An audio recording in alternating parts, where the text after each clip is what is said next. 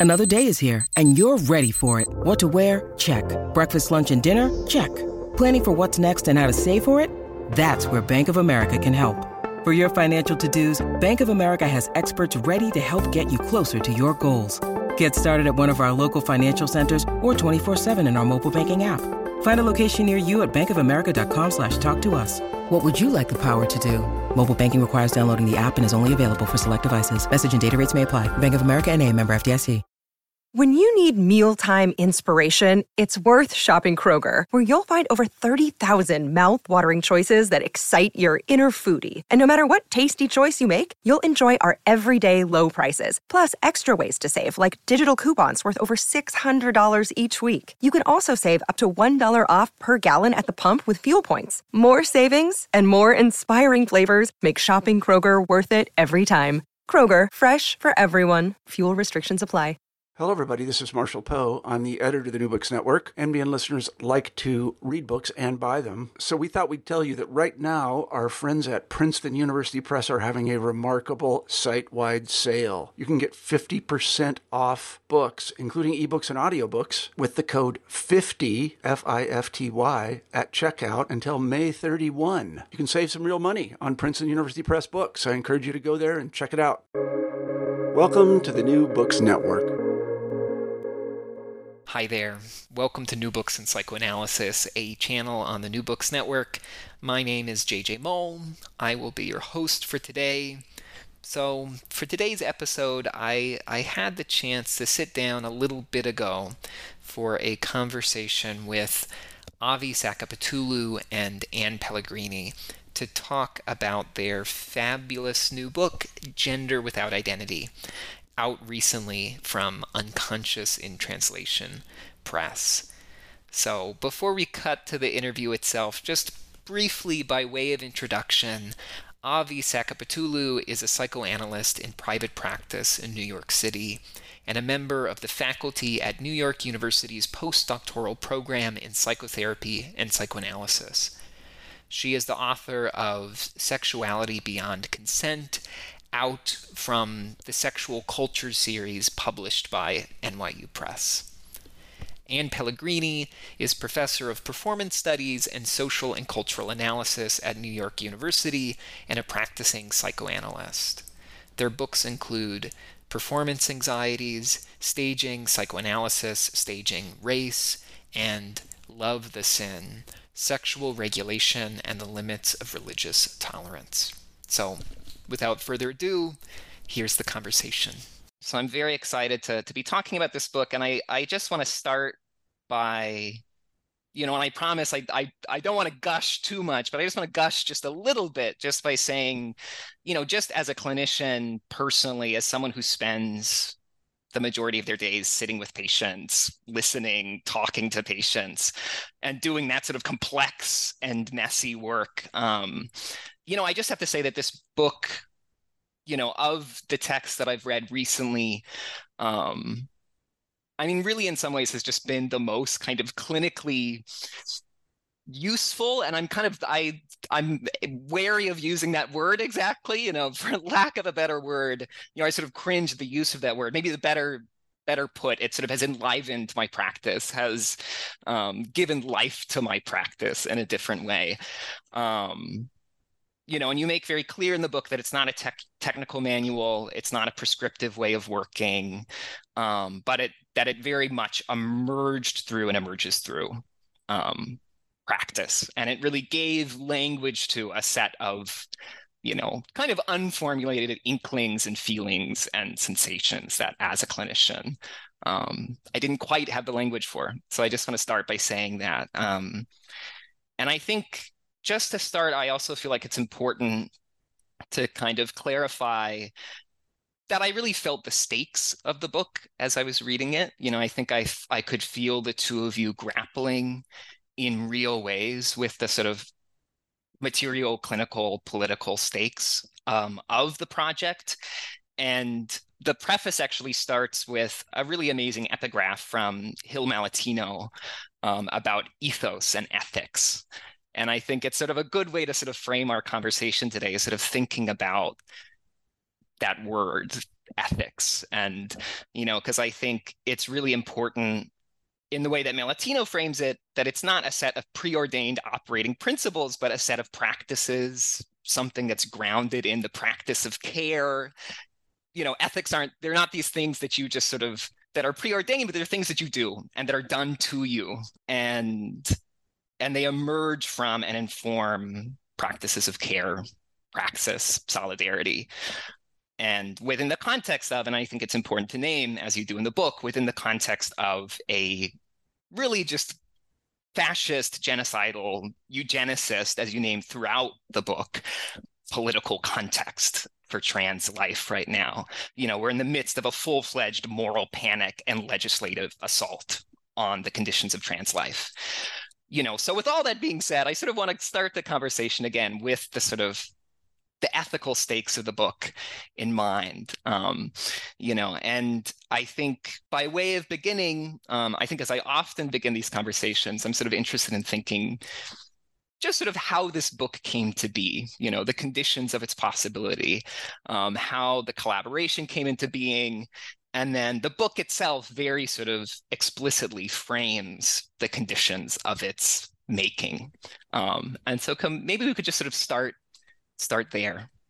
Thank you, JJ. Like, first of all, thank you for the invitation. We're really excited for this conversation with you today, um, and, and appreciate kind of like the opportunity to go into depth into some of the ideas in the book. And as you're starting us out so um, elegantly from these from the epigraph, I would like to perhaps read the epigraph. Um, and, and actually, even start with the epigraph that precedes the one by Hil Malatino, which is a one from Jean Laplanche, uh, who's a great inspiration for this volume. And his his epigraph is um, the time has come to abandon slogans and think on our own, which is from a a paper of his.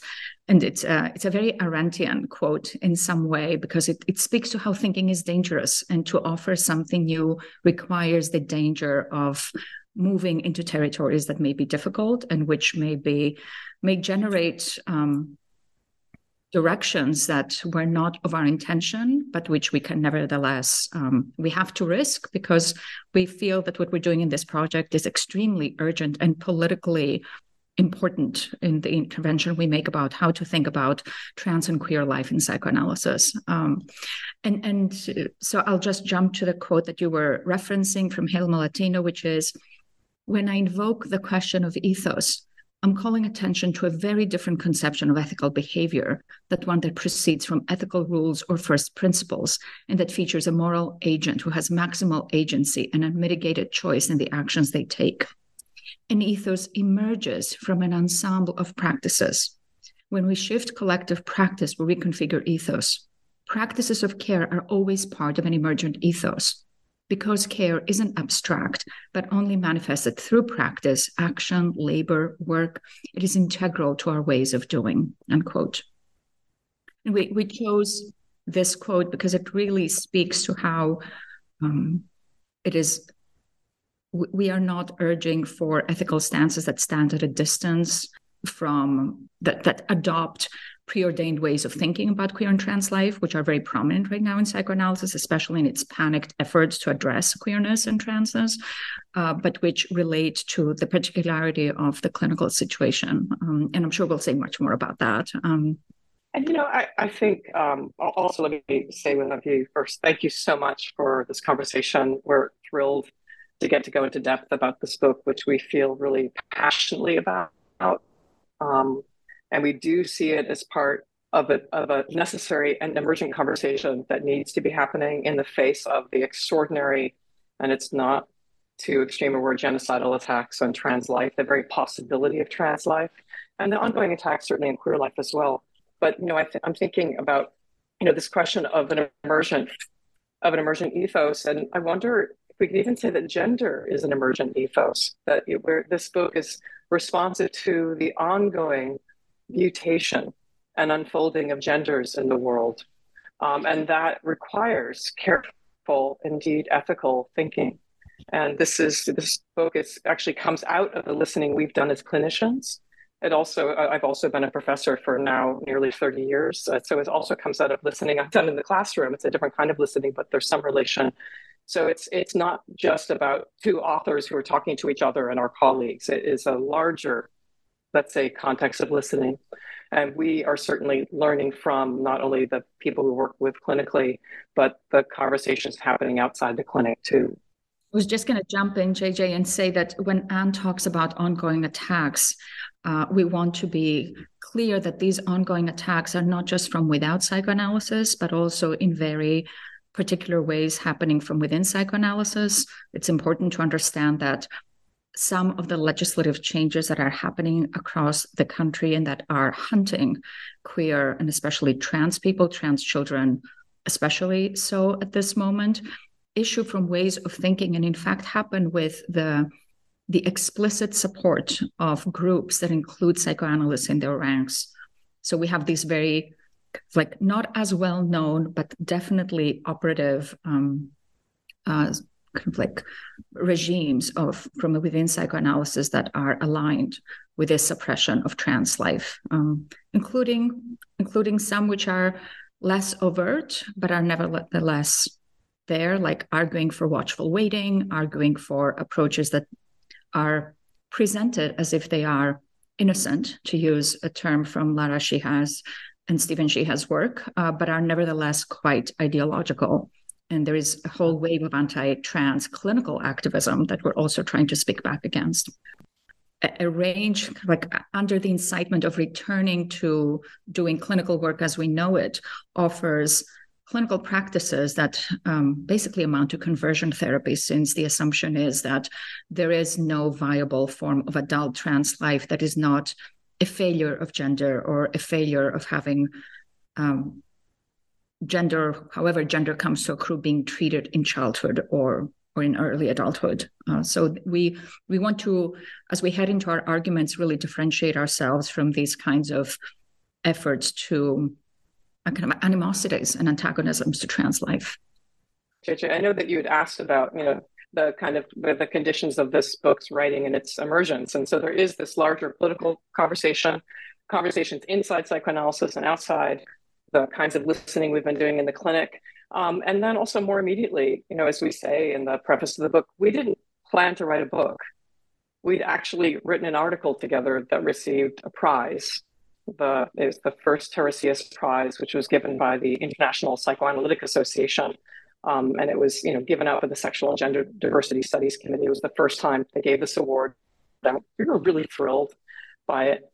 Um, and one of the, I suppose, um, prize, one of the prizes you get as part of it, one of was the possibility of being published in the International Journal uh, of um, Psychoanalysis, which is the oldest actually journal within psychoanalysis founded by Freud himself. Um, and we were sort of thrilled at the idea that it would be published in the IJP and worked for, you know, a solid year with two different editorial teams to, re- you know, revise this. We got comments from them. And at the last minute, um, the publication um, stalled over, you know, sort of questions of what was in the article. Um, it, it was actually what was in the acknowledgments to the article we so you know we ourselves experienced this extraordinary blockage um, which um, I, in some sense almost exemplifies some of the forces we're talking about within psychoanalysis and outside as well. Um, I, Avgi, I don't know if you want to say more about this experience.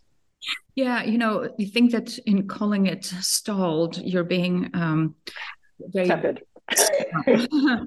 euphemistic. I, I think that another way to describe it is and kind of like very factually so is that the paper had been accepted twice and in writing and then the offer of publication was rescinded or rather made contingent on us removing political statements about queerness as part of the acknowledgments and when we refused to um, to kind of quote unquote clean up or tidy up or straighten out our acknowledgments uh, it was made clear to us that our paper would not be published under these circumstances. Uh, so we we had to make a really difficult decision. The IJP has a big reach. Uh, how do you balance the question of, and this is coming up in psychoanalysis everywhere right now? Do you try to work from within and try to stay within a system that requires a certain kind of, it requires a certain kind of violence by being, by expecting that some things get left out, um, which is the price of inclusion. So we had to make a decision about whether we would want to be included and speak to a larger audience, or whether we wanted to side with the integrity of our paper, and we decided to do the latter. And in deciding not to publish the paper, um, I mean, this was, I, I think it, it, shocked the IJP that we would give up this, how, you know, like, I don't think they could possibly imagine that we would have given up this august publication on principle. Um, and, uh, and it, it, you know, that wasn't, on some level, it was an easy decision. We didn't want to sacrifice um, the, our acknowledgement and also a section we'd added, which actually had to do with the larger context um, of you know sort of, of, of the language of core gender identity, for example, the social and political context for why this seems so important for people to work with that, you know, to sort of make that claim. So in some sense, that decision was easy, but in another sense, it was hard because that we really believe in these arguments. We want them circulating in the world, and we had to think of a different way to get them out there.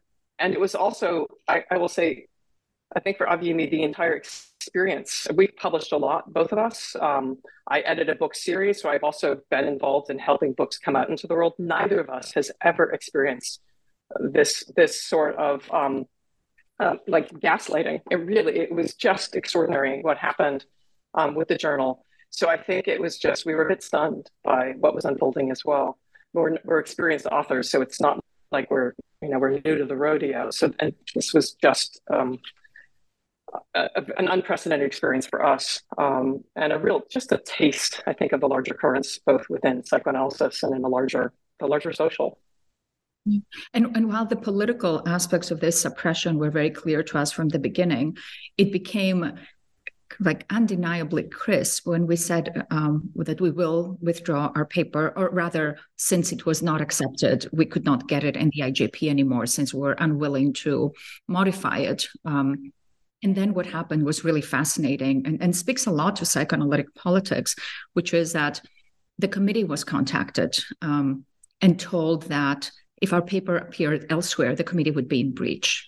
And so this this escalated from they would not publish our paper um, to our paper would have to not be published anywhere. Otherwise, there would be some tension between the IJP and the committee that gave us the award. So we we were really shocked by that. Um, and that's that's how we ended up turning towards writing a book uh, and producing a volume that we we didn't expect. It was an attempt to cope with the trauma and the strain of this really bizarre and really unprecedented intervention into academic freedom.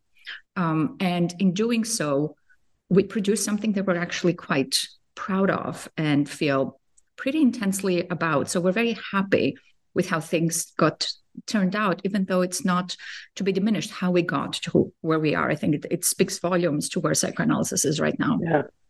And just because the, you know, one of the things we said is our acknowledgments were edited. Again, this is, you don't acknowledge, you don't edit people's acknowledgments. I, it, it's just so strange.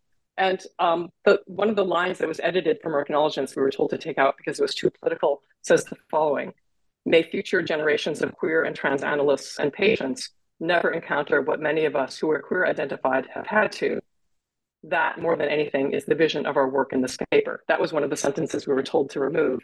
So I think that in some ways, and it's this really, it's what is unbelievable is then our experience mimes what we're saying people should not have to experience in the future.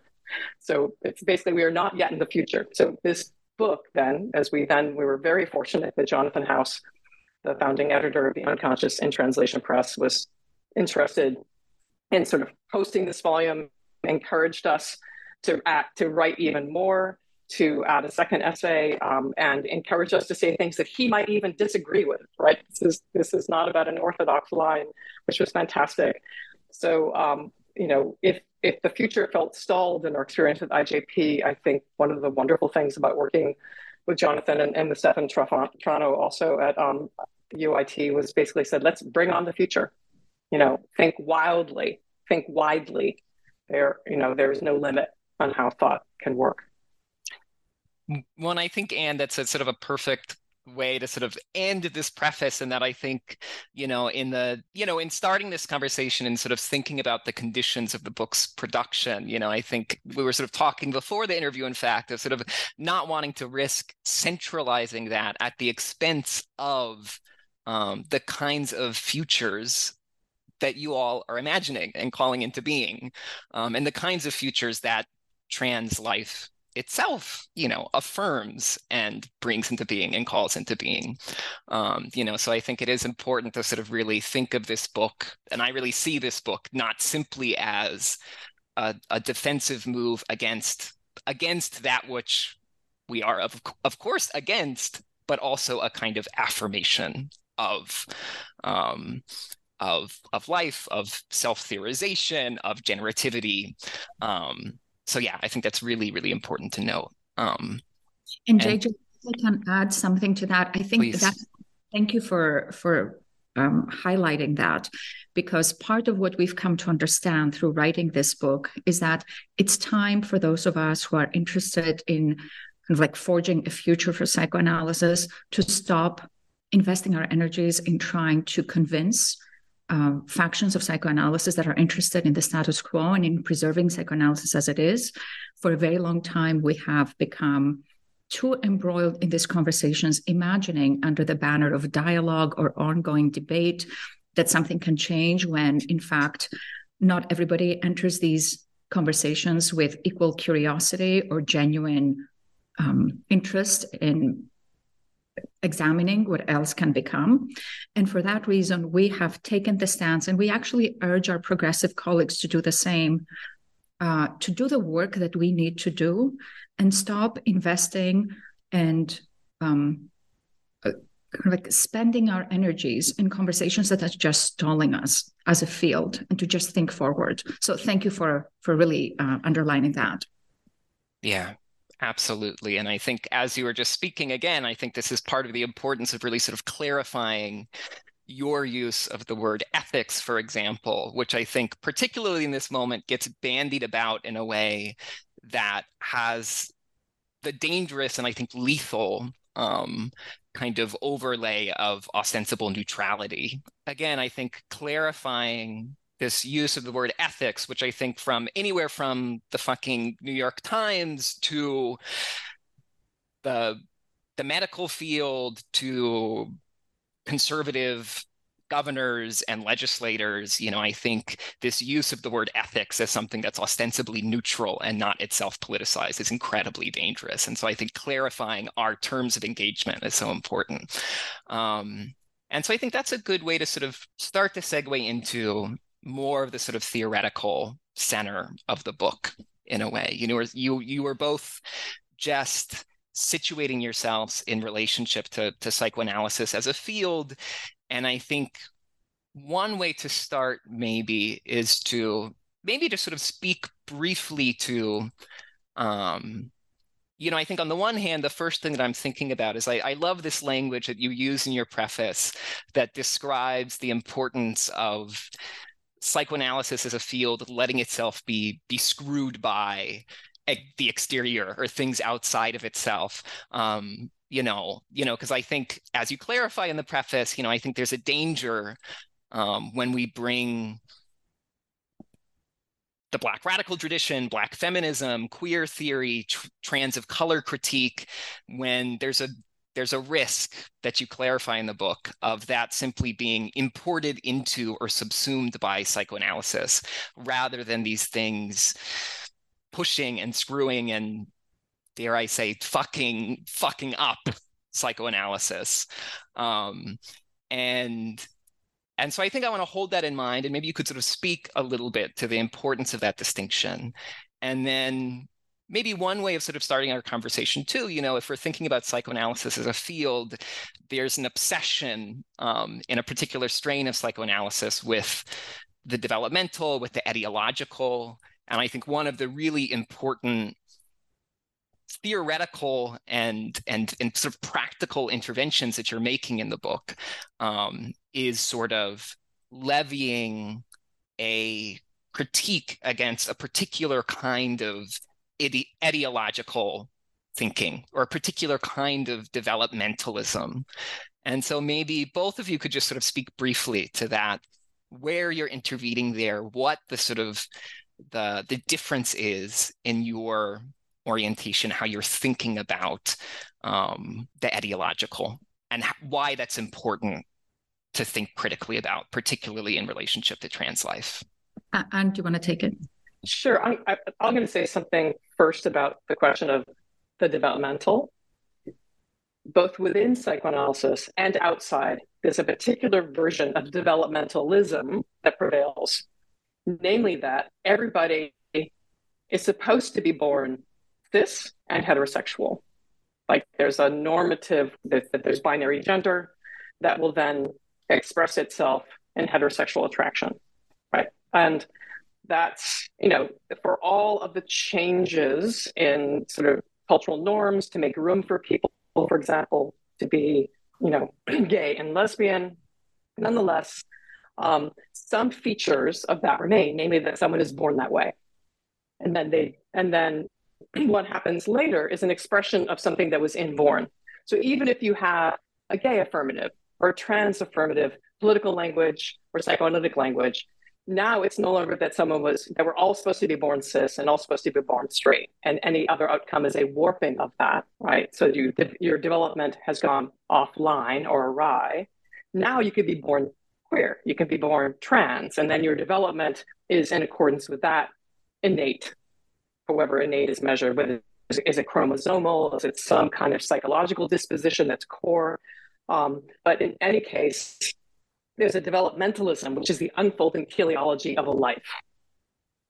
And so there's a psychoanalytic version of that and a non psychoanalytic version of that. The non psychoanalytic version of that would be, let's say, born that way arguments in the political domain. Psychoanalysis uses different languages. Um, let's say, with respect to gender, something core gender identity.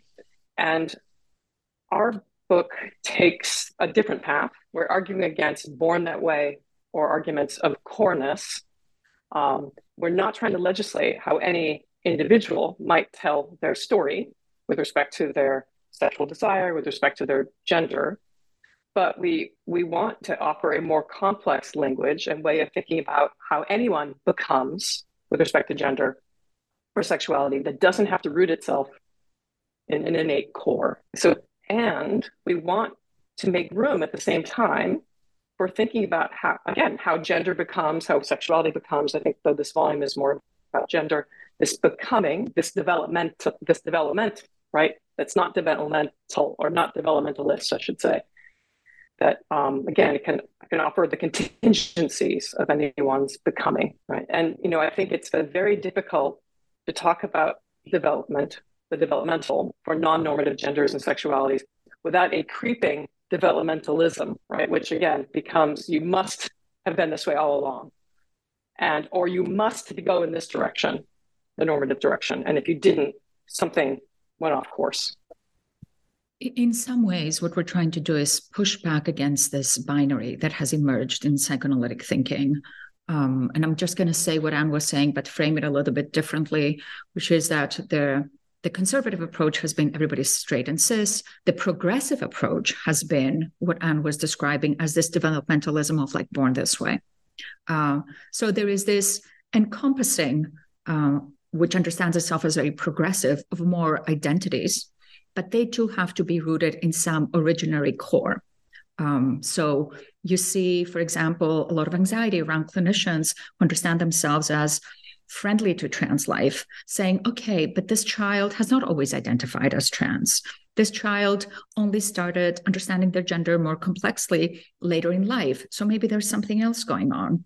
And these kinds of concerns actually issue precisely from this um, kind of like what is becoming a really entrenched understanding of transness and queerness as having had to be there all along, or else it's um, it's either pathologized or the rhetoric of it not having been there all along becomes somehow seen as transphobic. And what we wanted to do was push back against what we see almost as a blackmail, uh, kind of like not that it's issued from any one person, but a, a discursive blackmail, that the only way to be non transphobic or non queerphobic is to advocate for a born this way, or uh, even if nobody says that out loud, assume a non born, a born this way approach.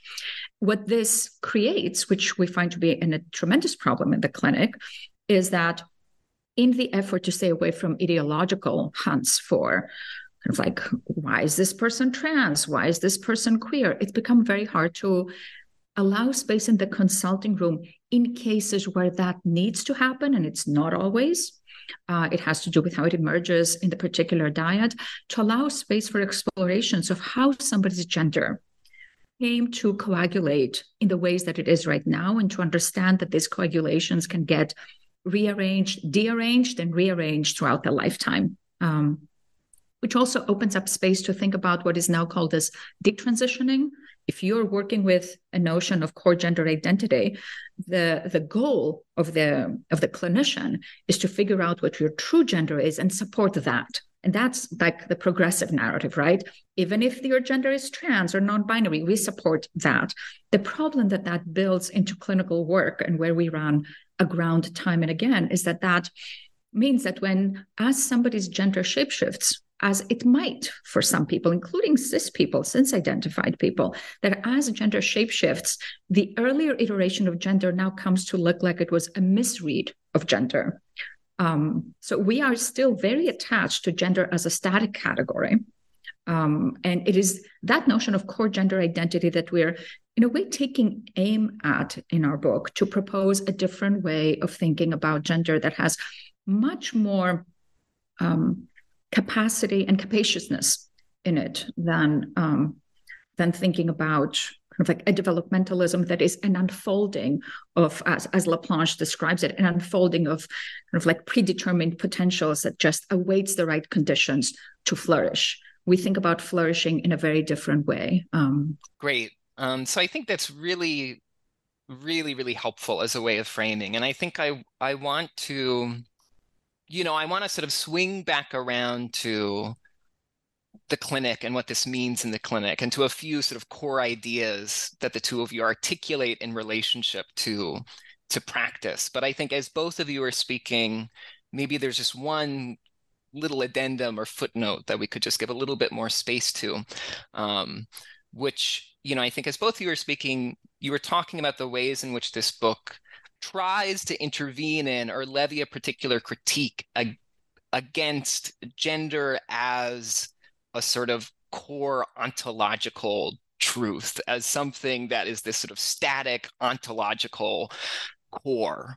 Um, and i think in in the third in the I, or I think it's the third chapter of the book actually where you sort of talk about um, you levy a certain critique against this sort of the and the the prefix cis in fact and the ways that it gets deployed or gets used which i think is related in a way to this core critique around the kind of supposed ontological unity of gender as a as a phenomenon as a thing. And so i wonder if we could just sort of dilate a little bit or spend a little bit of time on on the stickiness of that prefix of cis and how you unpack that in the book yeah, I mean, one of the things we we do want to stress is that, you know, one the, we're making in this book the argument that all gender becomes, um, and often, and I'm sure we'll talk about this, um, becomes sometimes in relation to trauma. Right? We're not just saying that trans or queer genders may have some relationship to trauma, right? But all gender potentially has a relationship to trauma. Um, and all gender also is a becoming and unfolding. Right, that's the first thing to say. So the arguments we're making in the book also apply to what has come to be called cisgender. And I stress what has come to be called cisgender because the term cisgender is a neologism dating to around 1994. And initially, cisgender was actually a provocation. It was a term to mark the unmarked of you know somehow gender people who were normatively gendered just had gender right? As opposed to these non-normatively gendered folks who were trans or maybe gender queer, right? So cisgender arises as a term to describe people who are normatively gendered as, you know, sort of where there's somehow a presumed match between maleness and and masculinity, for example. Um, so cisgender was initially a kind of political term.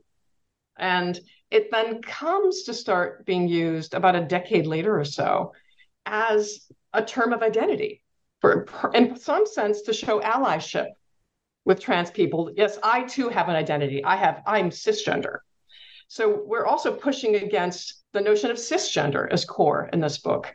And we're we wanting we also wanting to call into attention that that cisgender has changed in meaning so quickly because this is pretty fast also shows the ongoing mutation of the very language we use to describe gendered experience and mutation in language that also affects experience itself. I mean, there's a really interesting reflexivity between the kinds of between culture and gendered experience. And this to say that is to think also with with Laplanche, one of the leading sort of intellectual source and clinical sources for for thinking in this in this book, right? That the in the mythosymbolic, the kinds of languages we have available, the cultural patterns, the cultural myths inform how we then come come to describe our own experience. And cisgender is now a term out there for some people to describe and name their own experience in a way that it wouldn't have been available you know, just, you know, two decades ago. In, in some um, respects, our focus is drawing on Laplanche's theory in fleshing out how gender is always allocentric. Um, kind of like this is kind of like a word that comes from his interventions in psychoanalysis, which argue for a way in which processes of becoming are always spawned in response to the other's intervention into us, the other's kind of like the intervention of the other sexual unconscious. And, and what Laplanche means by that is that he starts with a premise that there is no before to a subject, that kind of like there's no authentic self, that this intervention interrupts, that therefore, therefore the subject then has to work to try and fix to return to some originary, true, authentic self. Um, for example, as for example, um, like I'm thinking of Stoller's early theories that um, boys who present, boys assign, uh, children assigned male at birth who present um, with kind of like a femininity that was entirely incomprehensible to analysts at the time could be understood as having been infected by that femininity by an overly close attachment to the mother difficulty separating from the mother which installed into psychoanalytic thinking in quote unquote the effort to understand gender complexity under that banner it installs a way of approaching uh, for example feminine boyhoods or something that might eventually turn into transness we don't know until later um, a, a way of thinking where the other's intervention distorts an originary sense of gender which is understood as always already cis. And the for, for many, many years, we've been sitting with patients um, and having conversations with colleagues, talking about the limits of that model, which are quite considerable um, in the clinical and therapeutic domain, precisely because we see that traumatic experience can and does have the capacity to spin gender, or rather, subjects spin their gender in different directions in response to traumatic experience in the effort to treat trauma. And by treat, I don't mean fix, but treat in the sense of it is a treatment of something. Um, and so we push back against the category of cisness conceptually, not to suggest that um, subjects who come in and identify as cis or trans, that the clinician needs to initiate discussions about the solidity of that identity, but to also help analysts build a capacity to listen for the ways in which trauma may have something to do with gender. And that does not necessarily in, invalidate genders, kind of like whatever gender position one comes in with. Um, and in the book, we talk about specifically about intergenerational transmission, um, working with a, a case of a young assigned male at birth child uh, who we call Ori, and who I worked with for some time, um, for a very brief amount of time, actually, more closely with uh, this child's family, um, to show how the the debris of intergenerational transmission is operative in this child's gender, but not to argue that that what it does is spoil his gender or that it he, it makes him feminine in a way that does not belong to him but to actually stage a set of arguments that make a very strong claim for how to think about gender as also responding to the external world and that not being a problem but in fact the way that gender has always worked uh, from the beginning of talking about gender in psychoanalysis whether we had the term through Stoller um, and, and Garfinkel or before Stoller, when Freud was talking about gender through the, the avatars of activity and passivity, psychoanalysis has always been interested in gender and has always been kind of like, and gender has always been soiled. Um, there is no clear form of gender. It's always been soiled by by the social world. Um, so this aseptic version of gender that is uncontaminated by the social uh, is, is a huge problem that we're trying to push back against. And this even goes back to the earlier question you'd asked us, JJ, about, you know, we're, we're pushing against etiology. And one of the things that surprised us actually in, in writing the book, you know, we had ourselves had this view that no one asked the question of etiology with respect to cis, and we'll use that language, like with, with normative genders. The, the, the question of etiology only comes up with respect to queer people and trans people. What made them trans? What made them queer? But we and actually in thinking about it and going back to some you know key literature we're like oh actually psychoanalysis has been interested in how someone became a woman from the very beginning. I mean whether it's you know freud's early writing of femininity and describing the much more tricky path of a girl becoming a woman than a boy becoming a man, for example, or Joan Riviere's famous 1929 paper, Womanliness as a Masquerade, or you know, certainly more recent literature, psychoanalysis has been preoccupied from the very beginning with the vicissitudes of gender. As Avgi said, the term gender wasn't available, but that's what's being talked about the vicissitudes of so called normative gender. So we're like, oh, we're you know coming to sort of in some sense redescribe our project, which is to give to trans and queer subjects the same dignity of complexity that has long been given to normative subjects, where again the vicissitudes of of how they experienced the parental surround, how they responded to social cues. And, and psychoanalysis' interest in that when it comes to normative subjects was never then to say, well, then you must not really be straight, or you must not really be a woman, right? So why can't we afford that same curiosity and that same investment in listening, listening carefully and listening for complexity? Why can't we offer that to the queer and trans people sitting in front of us too? Mm-hmm. they also deserve that same resource of complexity. Mm-hmm. So, it, whether it has been about thinking about parental identifications and counter identifications or the Oedipus complex, psychoanalysis has a rich trove historically of thinking about not necessarily how somebody becomes cis. I wouldn't kind of like, I, I don't think that psychoanalysis understands itself as doing that, but certainly in fleshing out kind of like why a woman has where her femininity comes from or fleshing out the the difficulties of becoming um, of one's of a man's relationship to one's castration anxiety or penis. Like there have always been these conversations in psychoanalysis around cisness but as ann was saying never with an eye towards questioning gender. So if we have had this extremely nuanced and not always um, not always sophisticated, but certainly nuanced conversation about how gender develops its density around cis identities, why might we not be able to extend the resource of that complexity also to thinking about queerness and transness?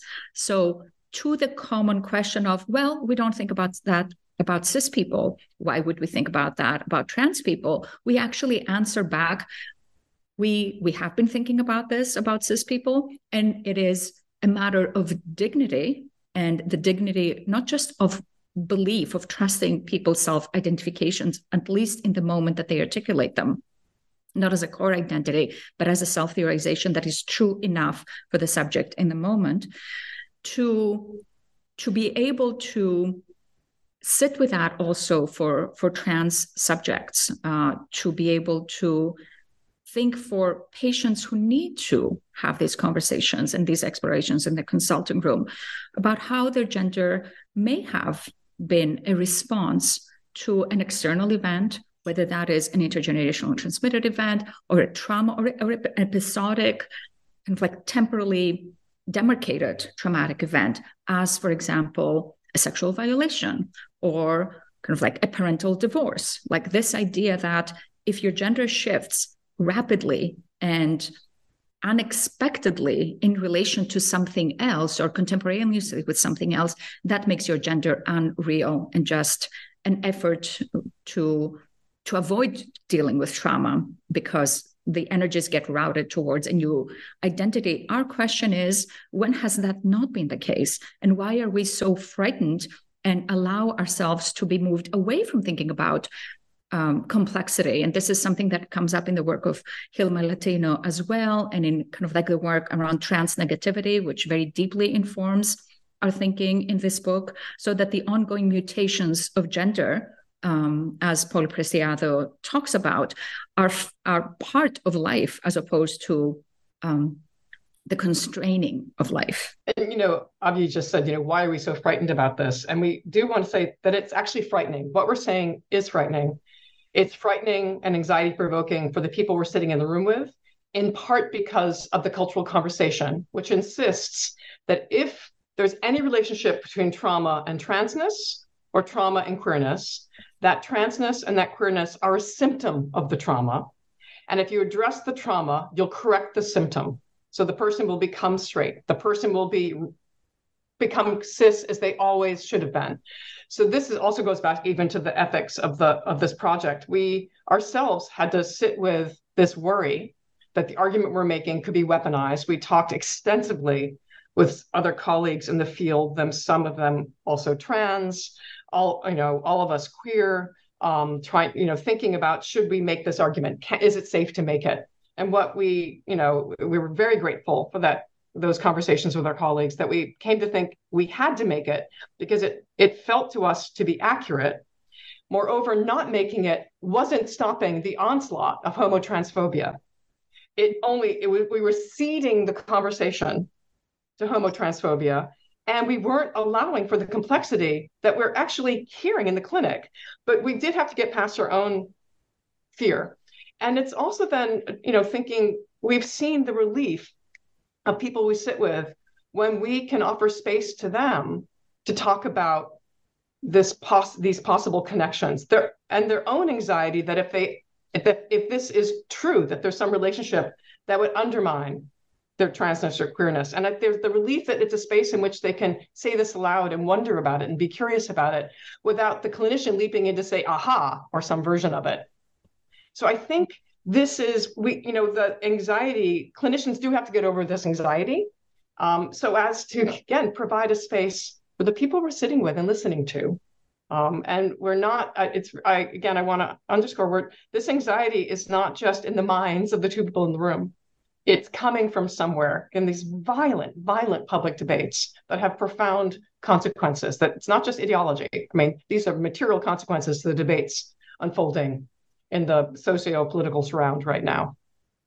I want to pick up on on Ann's emphasis on how not having these conversations um, for those of us who work so extensively with queer and trans people cedes the ground to more conservative ways of understanding um, how trauma may have a share in the in the becoming of gender complexity, uh, because the, this there's nothing authentic to gender. There's nothing true to gender. There's nothing it can be measured against or assessed against.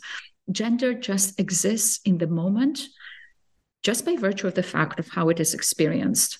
And that is a profoundly big claim which we track in the book very carefully but also profoundly profoundly big intervention. Because not being able to talk about the ways in which gender is affected by the outside through the translation of through the, the taking in of the mythosymbolic codes and then crafting something of one's own as, as laplanche describes in his notion of translation is is, is a tremendous um, it's like we leave a lot on the table when we don't take that on. Um, and here it's critical to underscore that when we talk about the use of mythosymbolic codes, we're not talking about int- internalization or introjection. We're not talking about taking the, codes from the outside and just kind of like swallow them in and then mimetically reproducing them in the way that kind of like the panic around rapid onset gender dysphoria um, suggests, as if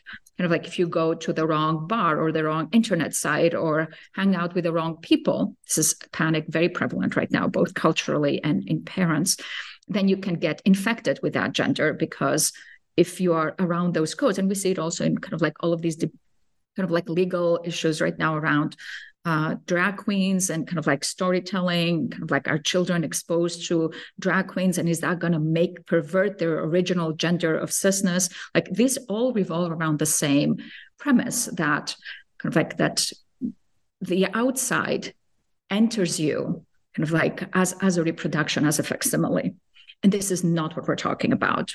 Uh, the Laplanche's notion of the mythosymbolic is about the strange agency that comes with taking what's available in the outside world, not not from an ego perspective, not from a neoliberal kind of like select your gender kind of angle, but the strange agency that arises from forces within the unconscious that select codes and blend them together idiosyncratically to create something that feels like one's own.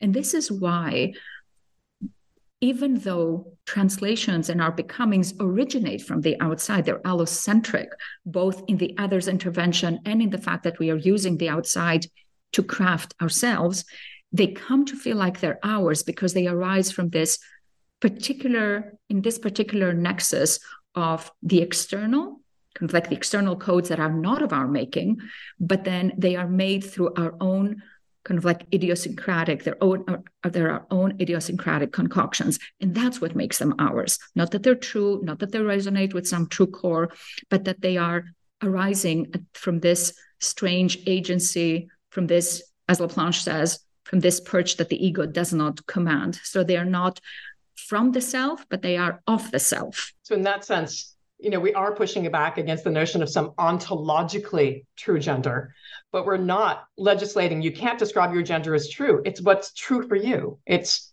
like true enough, a goodness of fit. And that fit could change across your lifetime in such a way that you actually start to use even new languages for yourself. Right. And um, and that's okay too. Like one's one's we could say one's new true gender. Right. Um, we will we're preserving that but we again we don't want to fix it in some way that's ontological whether we root ontology again you know through dna or chromosomes or you know through genitalia. We we we are you know wanting to loosen things up a bit. And i think this may um, i'm thinking about the allocentrism Avgi was just describing with respect to the becoming of any subject. And i suppose there's another allocentrism that we're talking about in this project. And to go back to something you you asked jj we are wanting psychoanalysis to become allocentric.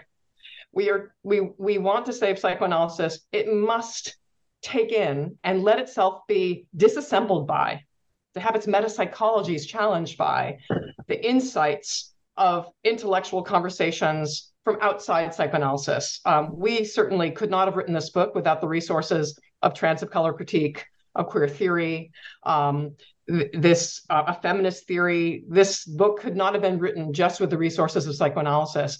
We need psychoanalysis to mutate and mutate in response to the contact without with discourses outside of it Mm. And meditation is very is very different than just incorporating or being influenced by different ideas. It's really about allowing ideas that come to us from the outside, including Black feminisms, which are another strand of analytic theory of theorizing that we allow to come into psychoanalysis in this book and really break some things down and some disability um, writings to to come in and really challenge some of our assumptions not just to change our way of thinking, but to show us that the way that we have been thinking has been extremely constrained. And that is frightening. It's truly frightening because it's it's like the, the metaphor that I usually use when I teach is that it's like having this Jenga tower of blocks it's like beginning to take blocks from the bottom of the tower. And that means you have to risk the tower c- coming tumbling down. And I think you know, one of our urgings in this book is to take that risk and to let some things collapse because it's only in the not to destroy psychoanalysis, but to destroy that psychoanalysis so that psychoanalysis can mutate. It cannot mutate on those foundations.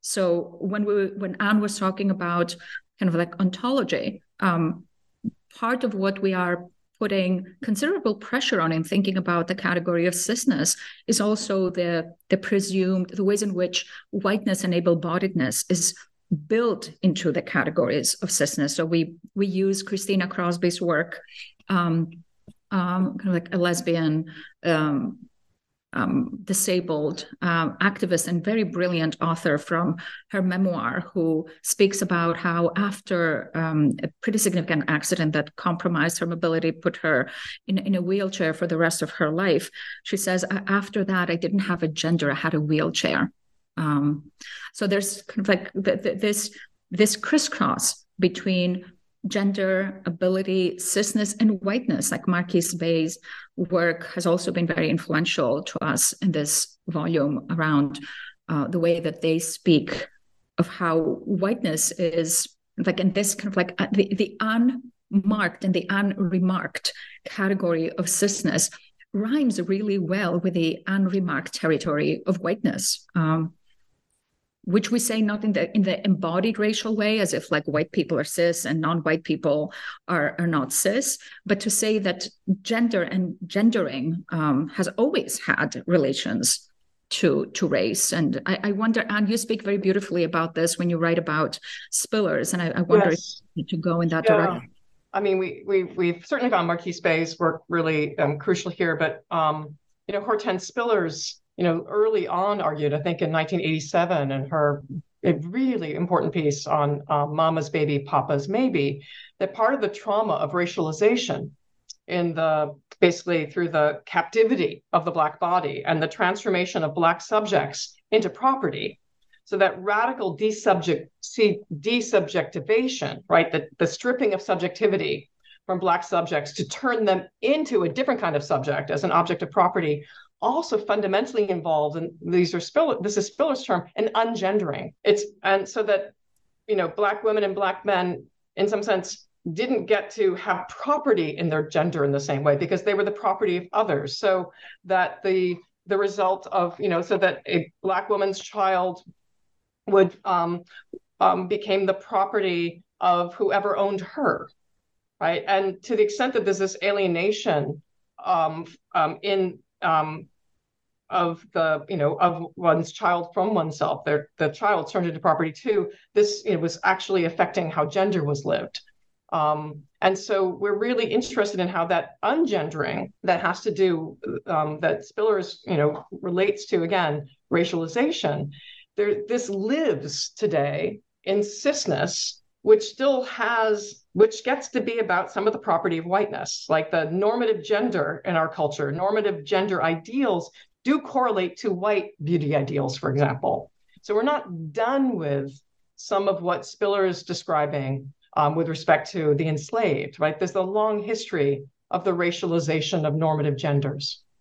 And, and, we see some of that playing out around the really ecstatic panics around white childhood at this particular moment in time, and the ways in which, especially states, it's it's not an accident that states where that are now instituting all kinds of legislative attacks and constraints on medical health care for trans children. And of course, they're now also going after trans adults, as we always anticipated. And n- nobody should be surprised about that, though, interestingly, psychoanalysts are always surprised that kind of like about their strategies. But in any case, that you see that in those states that go after trans rights are also states that really struggle with critical race theory, that are really um, showing tremendous um, um, anxieties and fears and um, pa- paranoias around racial difference. Um, and so these are,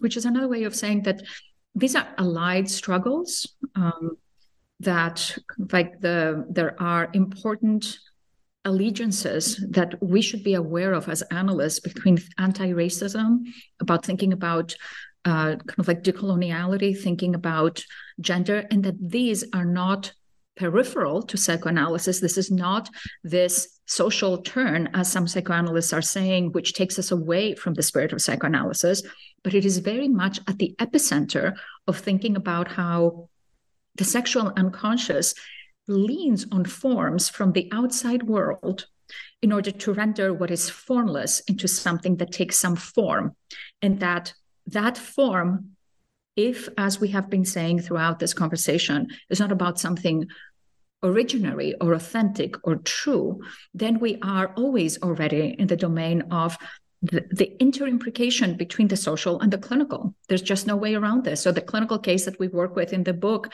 is actually of a child that comes from a pretty conservative very conservative uh, Jewish background, and we think very much about issues of racialization uh, and of religion, another category that psychoanalysis does not think well with. Um, um, in understanding the complexities of, of gender and how all of these are braided together um, rather than being layerings of you have psychic life and then on top of it you also have considerations of race and considerations of religion and considerations of class this is a really insufficient way of thinking about the social in psychic life it is not just a layering atop but a, a real uh, constitution through through um, uh, the social and again it doesn't mean we think about I'll use the language of macro and micro. This doesn't mean that macro level social categories then dictate how any one individual is going to sort of become.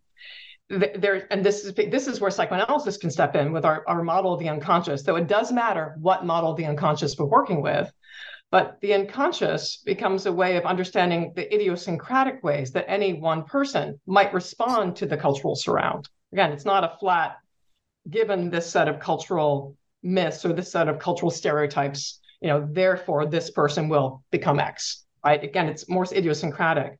But I do want to go back to something that Avgi was stressing having to do with these related struggles, um, anti-racism, um, anti-transphobia, you know, anti-homophobia. I mean, this is this has a really thick history.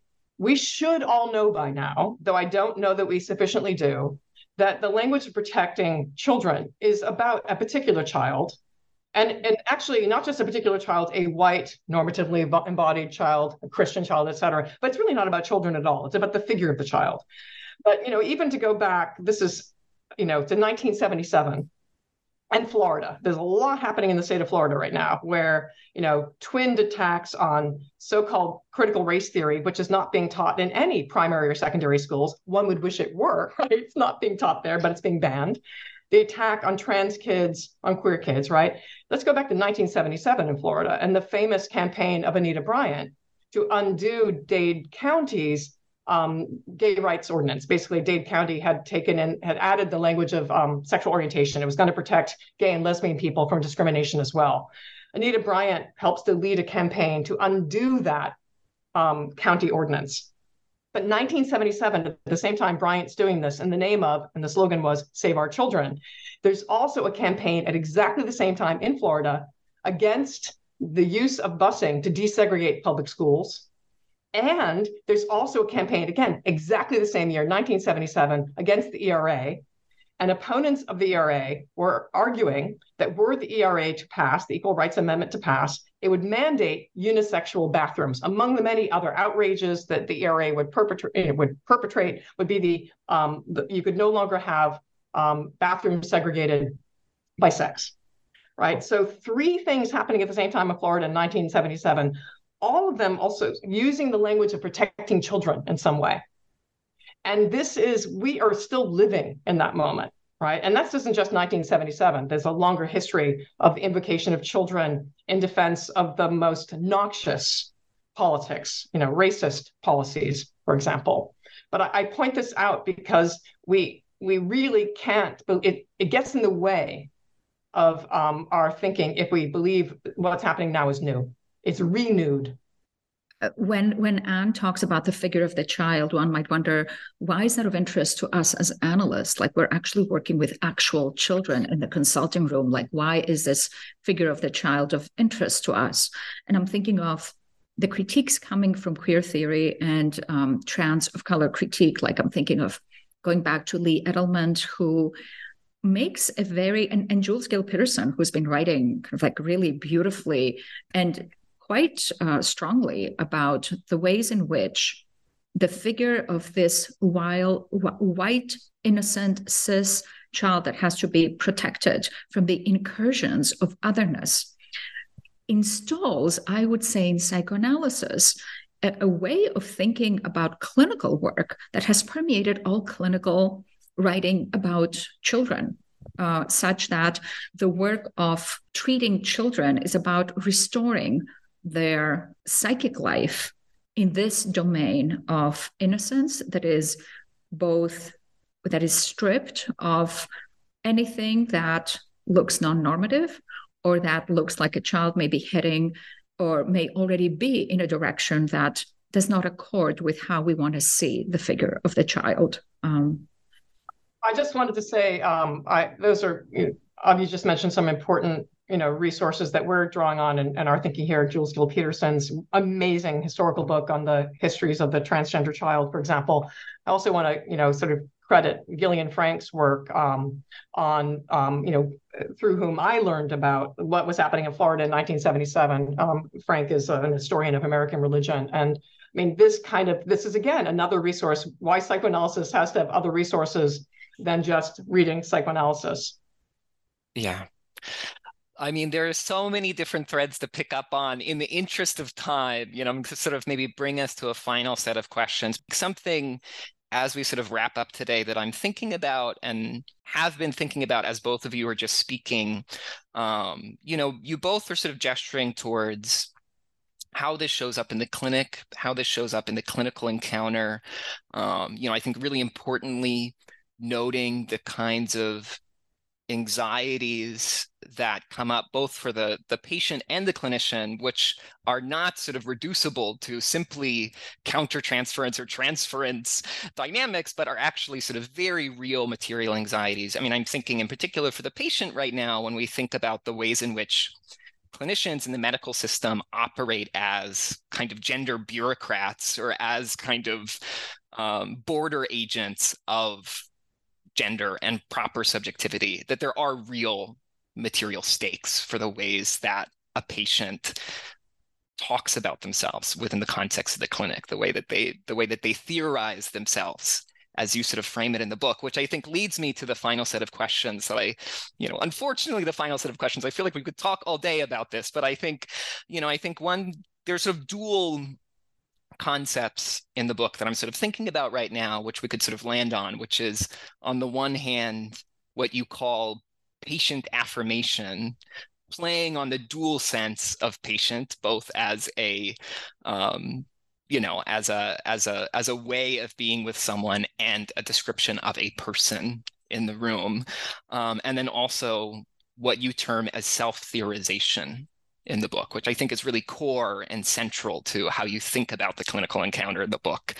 Um, and so maybe we could just wrap up with a brief discussion of what what you mean by this, what it flags for you, um, and maybe teasing out the sort of generative tension in that phrase self theorization which you know i think as you've been talking about it sort of captures or articulates you know how we have to hold in mind that oneself how one conceives of oneself is not simply a sort of rational and coherent narrative or narrativization, but that issues forth from kind of an autonomous, enclosed person or subject, but that there are all these forces that sort of act upon us in some ways. But that at the same time, that does not negate the kind of autonomy and authority that um, the patient the subject has on themselves which it's a very it's a it's a important tension there. So maybe you could both speak briefly to those ideas. Yeah. Ann you want to jump in or should i? Okay. Um, I'm, glad that you're pointing us to self theorization because it connects with some of what we are talking about earlier when talking about translation, how materials from the outside world are used, both the other's intervention uh, into us, the other's incursion, whether it is the intergenerational history that the parent brings to the child or the parent's trauma um, you know, we have been taught to expect that queer subjects, trans subjects, queer subjects have dealt with an inordinate amount of trauma or loading from parental inheritances. Um, and what we are arguing is that the the loading that all of us are subjected to from our parents, which is inevitable, um, is becomes part of a resource for how to theorize oneself, even though, again, that theorization is not the conscious effect of like, I decide to be this. Neither is it an, an entirely random internalization of this or that trope. Um, and another term that Laplanche uses uh, to underscore that is to say that we all self mythologize to underline the ways in which these mythologies of whiteness, of cisness, or the mythologies of like a, a number of different categories are given to us in kind of like offering themselves in really spectacular ways that we then take up and mix and mingle and and thankfully like undermine on our own to create who who we think we are at any one particular moment, and then that's subject to to further breakdown. Um, in in talking about patient affirmation, we are indeed arguing um, we're we are arguing that the patient in affirmation has to do with the analyst patients, um, with the kinds of countertransferences that arise in the analyst, not in the domain of kind of like conscious anxieties, but in the ways in which the analyst finds herself feeling disturbed in the consulting room. And by disturbed, I don't mean like upset, but having her own um, kind of like uh, uh, gender and sexuality being called into question or being um, um, kind of like desires or fantasies or memories arising about the analyst's own body that may have been dissociated or the, the analyst may have not thought about, which then get often dealt with with the analyst doubling down and shutting that down by shutting down the patient. Um, and when we talk about anxieties, I think it's also important to remember that there's also parental anxieties. Uh, and those, when you, when you work with children, there is, and parents right now are being so bombarded with these transphobic rhetorics. Um, even we see legislations that argue that are trying to market to parents the notion that their children could um, could regret something 30 years later. So there's it's almost like there's no shelf life to how long you have to be waiting for to find out that you did your child's gender wrong. And that, of course, uh, generates tremendous anxieties to parents, about which we're very sympathetic and very um, want to interest analysts in engaging um, in this regard as well. And I do just want to really underscore something to do with the term self theorization that this is not neoliberal self theorization. It's not a drop down menu for gender or sexuality or race. Or, you know, it's, it's, um, and to use a slightly different language, say, than psychoanalysis, it's a kind of agency and a kind of self that arises out of conditions that we did not get to choose. We're all born into a world um, that we didn't get to choose. We didn't get to choose the, the ways in which race and gender and sexuality require that we be claimed by them in some way and that we take up a relationship to them. But so we didn't get to choose those parameters, but we do get to exercise agency in how we relate to those parameters. And it's not a fully volitional one, right? What shapes our relation to those parameters are things, I will now come back to psychoanalysis, that are not fully in our ken, that are not fully in our consciousness. But it's so it's a strange agency, a queer agency that arises in relation to a set of constitutive constraints that are not of our own choosing. And agency starts from what we didn't get to choose. And I think this is, you know, I, um, you know, both Avgi and I are reading, reading widely in other kinds of, you know, critical theories. And, you know, one of my boyfriends is, is Michel Foucault. And I find Foucault very helpful to think about this kind of strange agency. And, and I, that's just so important because it's, in thinking about self-theorization this way. And so what does that mean in the clinic? Again, it's to, to provide maximal space in which our patients can come to have that agency for themselves. So that the names they're called by others might be names that they they might change that name. But whatever name uh, can start to feel right for them right? This is also said that gender is relational. It does matter how we're seen by others, right? That really has a profound effect on us. And it, it shakes us and it shapes us. And it's, you know, and we may ask to be called other names, or we might lean into the name in certain ways, right? We're really, and self-theorization involves these, these leanings and these, these unfoldings. That's beautifully put and you know i'm mindful that we're sort of coming up at at time or don't have much time left but if either of you or both of you just have any any lingering thoughts that you'd like to sort of put out there by all means um i, I do have a thought that i wanted to add which just please. just to give like a very crisp language to some of what we're talking about one of the things that we are speaking to and want to make the field less afraid of thinking is about how gender involves improvisation and it involves invention rather than a discovery of something that was already there.